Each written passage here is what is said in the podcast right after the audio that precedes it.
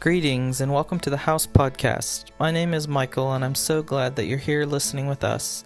The House Podcast shares the message each week from our local gathering in Central Ohio, which is a gathering of those practicing or interested in practicing the way of Jesus together in our city. In addition to the message given each week by the speaker, we also occasionally will share bonus content, such as interviews with speakers, more in depth discussion around certain topics, and practical exercises that can help you grow as an apprentice of Jesus. The House Podcast is part of the VIA Podcast Network, which is a larger network of podcasts all designed to help you and your community live out the way of Jesus in your context. For more information about the house or VIA, you can find us at theviacollective.com. You can follow us on Instagram or Facebook at thehouse.gathering. If you would like to contribute to the house financially, you can also do that at theviacollective.com.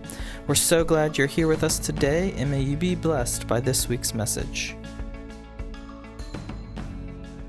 Um, we've been in the Gospel of Matthew, and if you've been following along, you know we're kind of through the story of John the Baptist and Jesus in the wilderness, about to start the Sermon on the Mount. But we're going to kind of backtrack today and go all the way back to Matthew 2, which seemed fitting because one, we skipped it, and two, it's Christmas, and it is the Christmas story.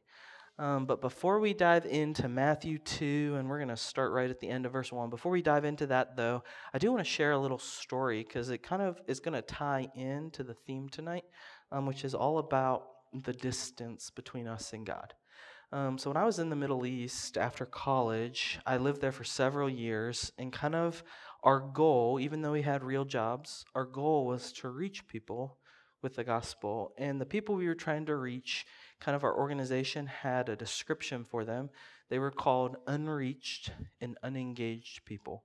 And the whole idea behind that was that there are people with no access and no ability to have access to the gospel. And oftentimes we would find ourselves over dinner or over coffee having these conversations, and they often ended in a place something like this what happens to those people that never hear about Jesus? What happens to them? What about the people, and there's probably roughly a billion of them, that never even hear the name of Jesus? And the organization I was a part of was a little bit more reformed, which just means they kind of had a high view of God's in control of everything. And, and most of the time, kind of the party line was that those people knew enough to be judged by God, but not enough to be saved by God. And so there was this urgency to the quest. In fact, one of the reasons that I went was like at that point in my life, I really felt that urgency of like, wow, there's people that don't know.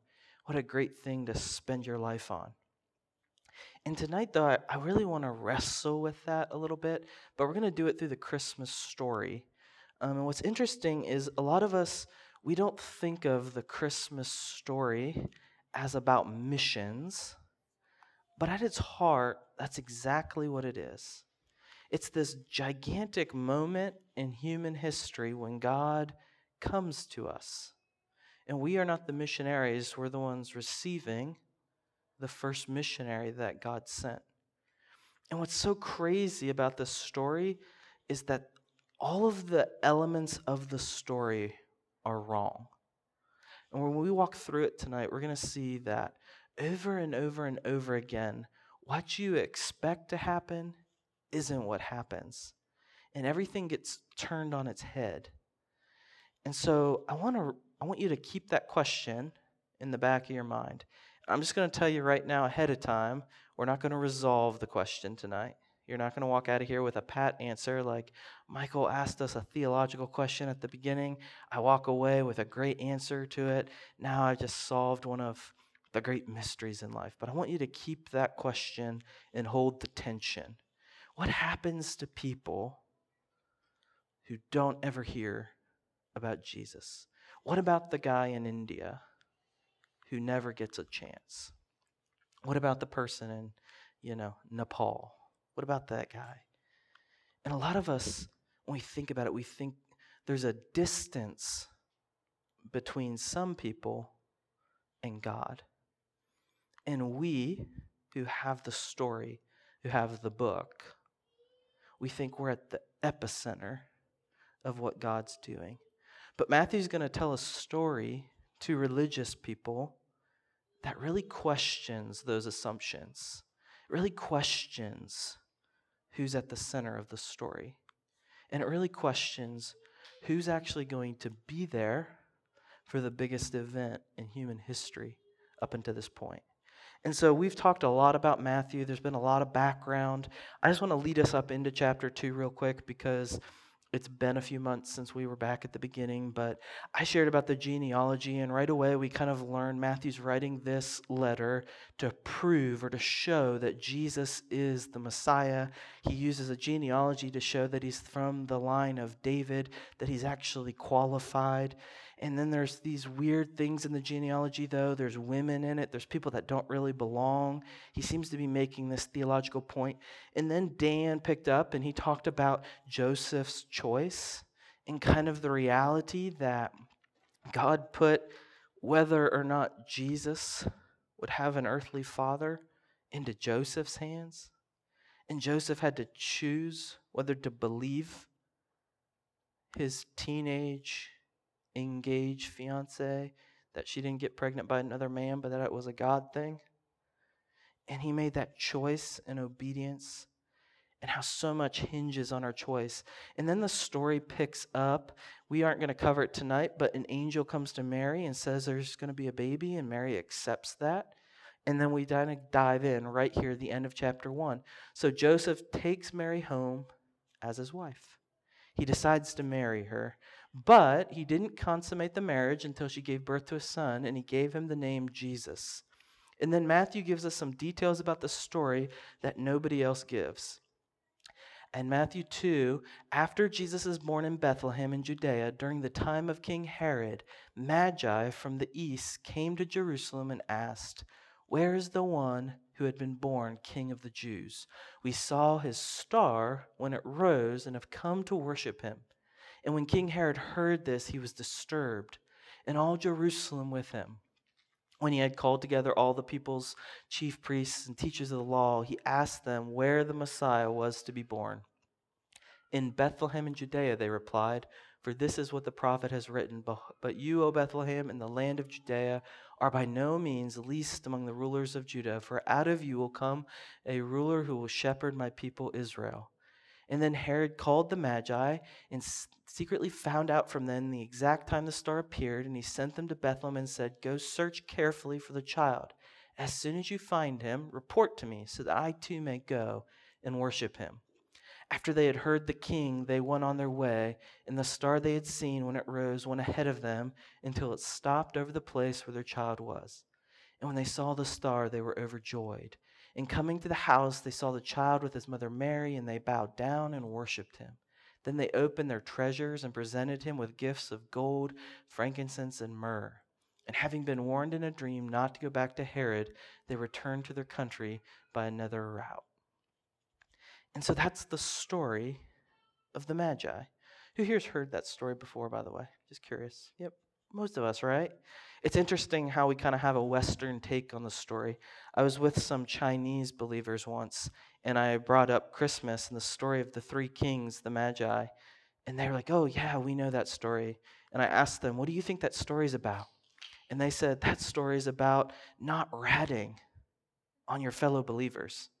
I was like, what? Where do you get that? Well, right there, the Magi, it's a joke. They're not really that wise. They told Herod where Jesus was. They told him when the star appeared. They're really foolish men. That's the point of the story. Don't be the foolish men. And they think the wise man moniker is just irony. That's how they read that text because they live in a context where people actually, you know, turn in other people to avoid jail themselves. And so there's a lot of lenses we can read this story, but tonight I want to just kind of challenge some of our basic assumptions and kind of look at this moment in history. And so this is kind of the traditional nativity. Does anybody have a nativity at home? Curious? Yep. Who all is in your nativity at home? Who who are the characters in the nativity? Who's got a baby Jesus in their nativity? Yep, I hope. Yep, yep. Who else is there? Who else is at the nativity? Mary. Mary and Joseph. Nice. Who else is at the nativity? Yeah, usually you get a few angels. If you buy a really nice kit, you probably got three or four. Yep, stars. That's a really nice kit. Yep. What else? A stable. Yeah, there's some sort of barn like structure. Usually an animal. You get two sheep, maybe a camel if it's kind of trying to be authentic, right? Who else is at your nativity scene? Some shepherds. Yeah, shepherds. And who else? Kings. Yeah, you got these three usually bearded guys who are there. Sometimes they have crowns. I'm not really sure. We're going to get in a little history of the Magi. I'm not really sure why um, they're called kings. There's nothing in the text that uses the phrase kings. We don't actually even know that there's three of them. We just assume nobody would show up without a gift, right? It's actually, I think, Jerome, maybe one of the church fathers, like 300 years later, that decided there had to have been three of these guys. Because it's just, we don't know. But we usually have three of them in our nativities. And usually there's some characters that aren't there that you might think would be there. Usually, anybody have a nativity with King Herod there? Anybody got King Herod at their nativity? No. Usually we don't have anybody like a chief priest or a teacher. You would think a rabbi or two would make it, right? But none of, there's no rabbis at the nativity. It's a kind of quaint little picture. I've actually been to Bethlehem. Bethlehem's about six miles from Jerusalem. Jerusalem's like up on a big hill. So Bethlehem's a little down and away, but it's still in a little mountainy area. And most scholars think that this was probably the cave that Jesus was born in. Um, there wouldn't have been a barn like structure. I'm sorry. That part of the Nativity is just not accurate. Um, but there were a lot of caves in Bethlehem where they would put their livestock.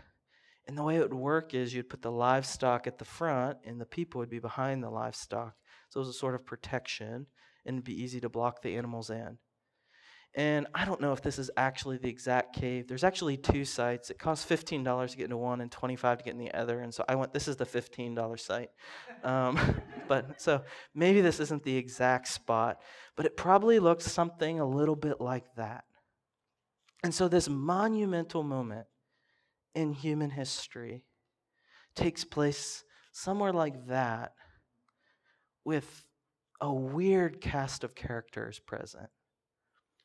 And if you if you think about it through that lens of God as a missionary, the moment really doesn't make much sense. If you were trying to reach everybody, why would you go there? If you wanted to reach everybody, why would you go then?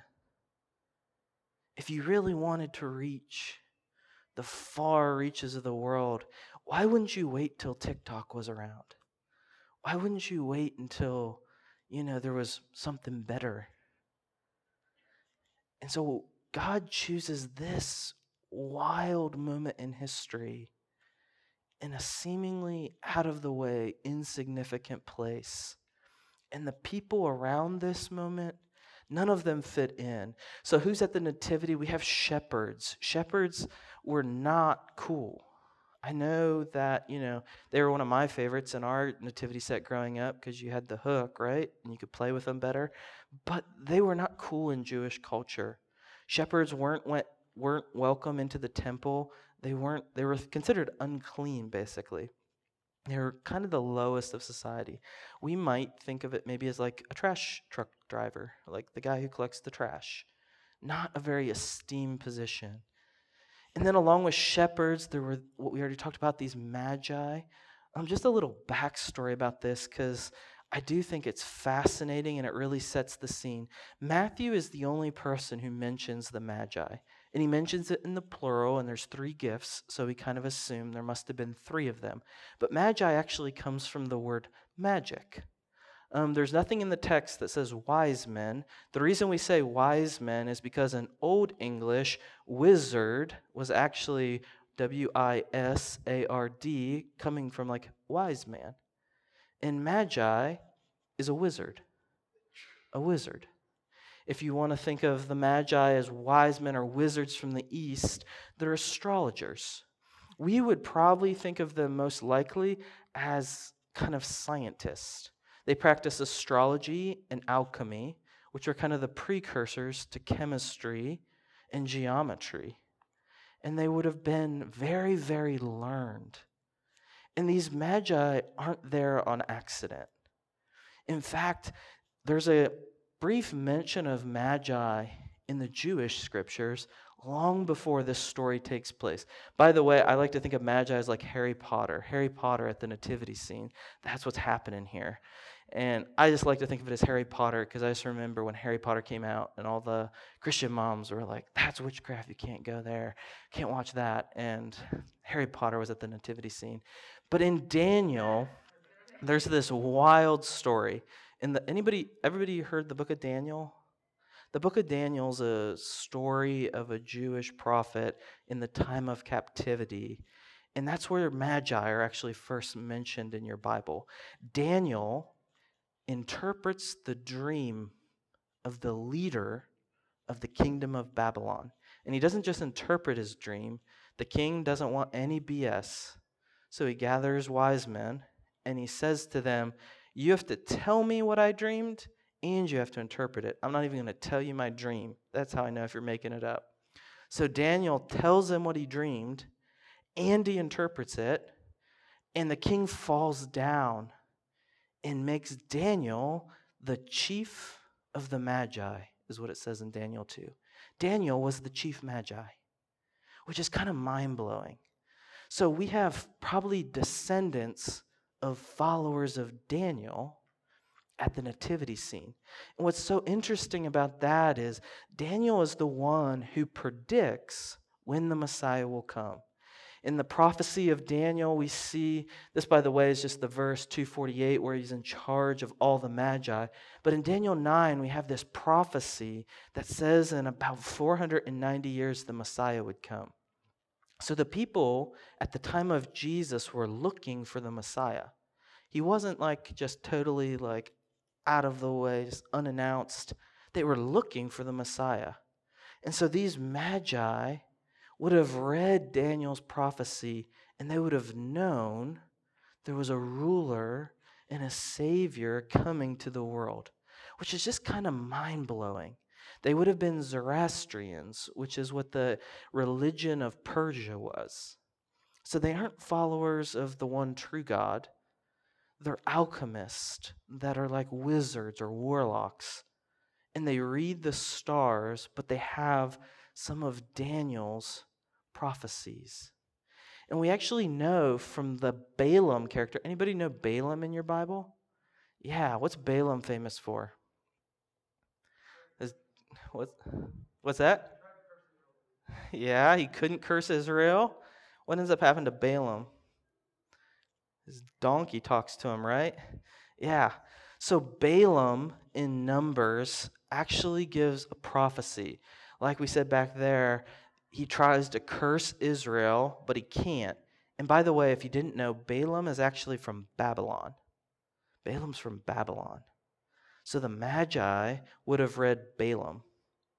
If you didn't know, Balaam is referenced in like seven different books of the Bible. He's one of the most quoted Old Testament prophets and he got corrected by his donkey and he didn't even believe in the one true God. He's from Babylon.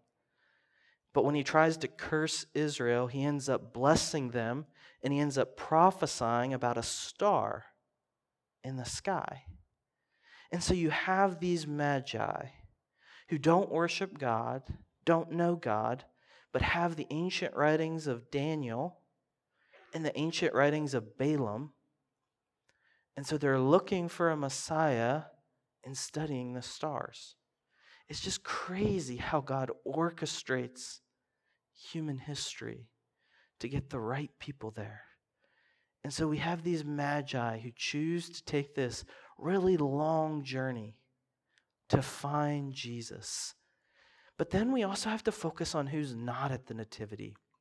We already mentioned most of us don't have King Herod there or teachers of the law. At the Nativity, though, they knew right where to go. Did you catch that? When they came to King Herod, these magi, they asked, Where's the Messiah supposed to be born? And the teachers of the laws and the scribes said, In Bethlehem. And King Herod, if you've never been to Israel, he lived in a palace, and his throne was actually David's throne. He sat on David's throne. And David was the Jewish forerunner, King David, was the Jewish forerunner of the Messiah. The Jews had a sign. They didn't have a star, they had a sign. And he was sitting on the sign. And they had the scriptures.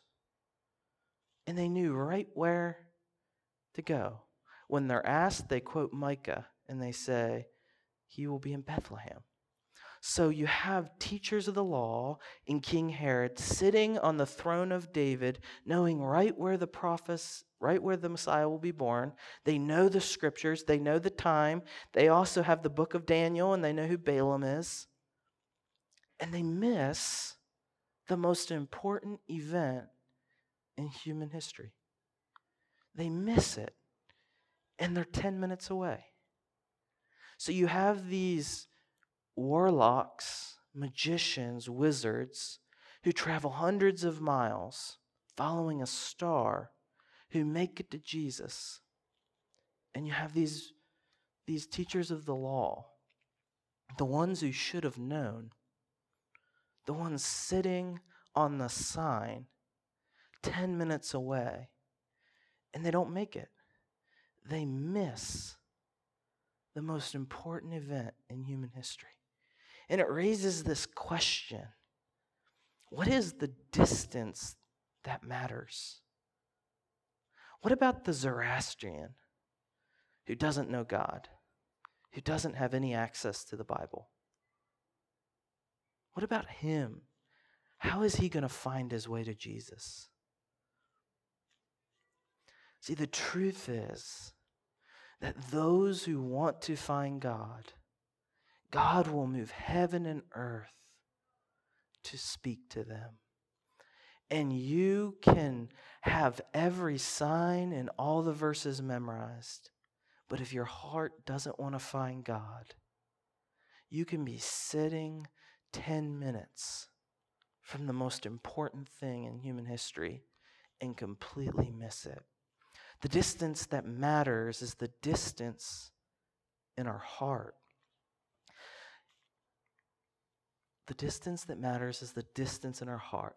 So there's one phrase that I think is super important here. The Magi say to King Herod, Where's the one who's been born, King of the Jews? We saw his star when it rose, and we've come to worship him. And I think for a lot of us, we think a lot of times that we want to worship Jesus, but we're not really fueled, we're not really motivated to be there. And what drives the wise men, the magi, what drives them is the desire to worship them. It's interesting because King Herod knows that's the right answer. He knows that's what he's supposed to do. In fact, in his reply, he says, Let me know when you find him so I can go worship him too. He knows that's what he should do, but he doesn't do that. In fact, what happens right after this story is a part of Christmas that we almost never talk about. He goes and he commits a genocide and we don't talk about it because it's not really a fun or cheery topic. Nobody wants to go from jingle bells to genocide, right? But at the most important moment in human history, we have these non God people desperate to find God and worship Him. And we have these God people who say they're going to worship Him and then go commit one of the worst atrocities in human history and it's, it's not an indictment on all God people or non God people, but it does call into question who actually wants God and why do you want him? Herod wanted to know where Jesus was because Herod didn't want to give up his throne. The wise men wanted to know where Jesus was because they wanted to give up their throne. They wanted to give him gold, frankincense, and myrrh which were their three tools of trade. Gold, frankincense, and myrrh are what they would use for their alchemy. It's how they had power. It's what made them. It's what made them knowledgeable. It's what made them looked up to. It's how they read their signs. They wanted to give Jesus everything. And King Herod didn't want to give up his throne. And the irony of the story is God knew what was in their heart. He knew what was in their heart. And he guided and orchestrate, orchestrated it so only certain people were at the Nativity. The ones five minutes away missed it, and the ones hundreds of miles away found it. And so I think the question for us that Matthew invites us into is really, really simple. Would you make it to the Nativity? Would you make it? Would you have been there? Herod could not be bothered to go on a search for the Messiah. He sent somebody else in his stead. And these wise men, magi, they traveled hundreds of miles through desert, following a star in the sky, just to hope they might find him. The legend in church history is that these magi died and one of the second kind of church leaders in Christendom moved their remains to Babylon. And you can go into Iraq and visit their tombs to this day. In fact, Marco Polo, some of you have probably heard of him from school. Marco Polo visited the Magi's tombs. Um, there's, there's not three of them because they didn't know if there's three of them or not.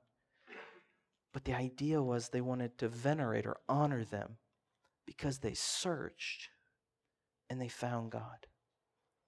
And I think the question I want to leave you with tonight is most of us in here, we have the scriptures, we know where to look. We're not forced to follow signs and abstract stars. But I do know this if you want to hear God, God will move heaven and earth and speak in whatever language you speak to get to you. And if you don't want to hear him, you can memorize your Bible and not find him there. The distance that matters is the distance in your heart. And the question tonight is how bad do you want to make it to the Nativity?